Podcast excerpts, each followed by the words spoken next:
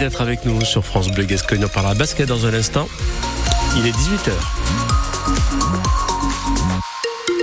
Les infos avec vous, Fanette Tourte. Les Français nous regardent et attendent que nous soyons à la hauteur de l'attente populaire. Les mots du ministre de la Justice aux sénateurs qui doivent se prononcer sur l'inscription de l'avortement dans la Constitution. On en parle tout de suite, mais d'abord un mot de météo, Karl. Oui, le ciel va se couvrir ce soir avec la formation des brumes en deuxième partie de nuit. Demain, on retrouve un temps gris, mais sec le matin, mais ça ne va pas durer puisque Météo France nous annonce le retour de la pluie pour l'après-midi. Les températures maximales pour demain entre 13 et 14 degrés. On n'écrit pas la Constitution seulement pour le présent, mais d'abord et surtout pour l'avenir. Le ministre de la Justice, Éric Dupont-Moretti, a pris la parole tout à l'heure au Sénat en ouverture du débat sur le projet de loi pour inscrire l'IVG dans la loi fondamentale. Certains affirment que l'IVG ne serait pas menacée, tant mieux s'ils ont raison. Mais si l'avenir leur donnait tort, il serait trop tard, ajoute-t-il. Et c'est aussi l'avis d'Anne-Cécile Mayfair. Elle est la présidente de la Fondation des femmes. Le fait que ce soit reconnu comme un droit fondamental, même si ça ne change pas le quotidien des femmes aujourd'hui, c'est quand même extrêmement important.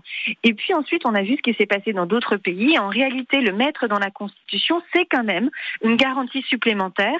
Et, et preuve en est que certains aujourd'hui des amendements qui sont proposés par certains sénateurs, c'est justement d'enlever le mot garantie euh, dans, dans le, le, texte qui est proposé. Donc on voit bien que euh, en réalité, si ce texte passe, il sera un peu plus mmh. garanti puisque ceux qui s'y opposent souhaite l'affaiblir. Cette réforme de la Constitution doit être adoptée au mot près par une majorité de sénateurs.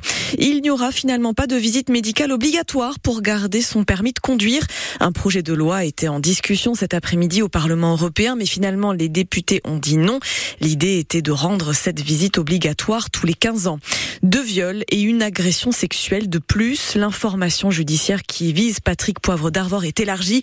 Les faits présumés ont été commis entre 2007 et 2018 et sont dénoncés par trois femmes différentes. En revanche, les plaintes ou témoignages de 19 autres femmes ont été classés. L'ancien présentateur star de TF1, lui, continue de nier les faits. Il est mis en examen. Un accident à Saint-Lon-les-Mines. C'était il y a une grosse demi-heure maintenant sur la route de Dax, juste avant Eugas. Un camion a percuté un platane. Le conducteur de 43 ans est blessé. Il est actuellement pris en charge sur place par les secours et on ne connaît pas pour l'instant la gravité de ses blessures. Attention, on ne circule pour l'instant que sur une seule voie. Drôle de découverte à la plage centrale de Biscarros cet après-midi. La tempête de ces derniers jours a bien creusé la dune et en dessous, il y avait un obus. Les démineurs de Bayonne se sont donc rendus sur place pour intervenir avec les gendarmes de Parentis en borne et la police municipale. Les prix des TGV inouïs vont augmenter cette année, une augmentation de 2,6%, sauf pour les titulaires d'une carte avantage. La SNCF l'a annoncé cet après-midi lors de la présentation de ses résultats annuels. Un joueur du Stade Montois devant la commission de discipline de la Ligue nationale de rugby cet après-midi.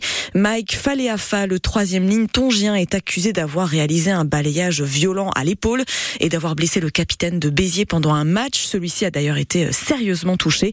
Une rencontre qui remonte au 16 février dernier et qui a d'ailleurs été perdue par les Montois. Ça y est, les grues cendrées ont quitté les Landes. Et elles aussi sont impactées par le dérèglement climatique. Les dernières sont parties de la réserve d'Arjusan la semaine dernière, alors a priori rien d'inhabituel, sauf si l'on compare à il y a 20 ans, comme l'explique Sophie Logareil, la directrice de la réserve on a pu euh, constater qu'en fait, euh, depuis euh, plus de 20 ans, euh, on a perdu à peu près entre 10 et 20 jours de jours d'hivernage. C'est-à-dire que les oiseaux arrivent un petit peu plus tard et repartent un petit peu plus tôt. Donc la nature, elle s'adapte au changement climatique. Donc les grues aussi s'adaptent.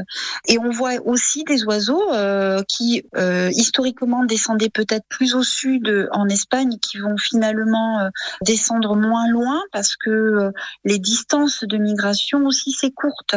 Euh, les oiseaux euh, s'adaptent dans tous les sens, soit en date de migration, soit en distance de trajet pour rejoindre euh, leur quartier d'hiver, par exemple. Et il n'est pas rare désormais d'ailleurs de voir des grues cendrées arriver chez nous en décembre. La prochaine migration, le retour de ce spectacle, ce sera à l'automne prochain. En moyenne, 25 000 grues atterrissent à la réserve d'Arjusan. Attention, l'accès au parking et à la piste cyclable du lac nord de Biscarros est formellement interdite. Le niveau de l'eau est très haut et du coup, la mairie a décidé d'en interdire l'accès jusqu'à nouvel ordre, que ce soit aux véhicules, aux cyclistes ou aux promeneurs. La météo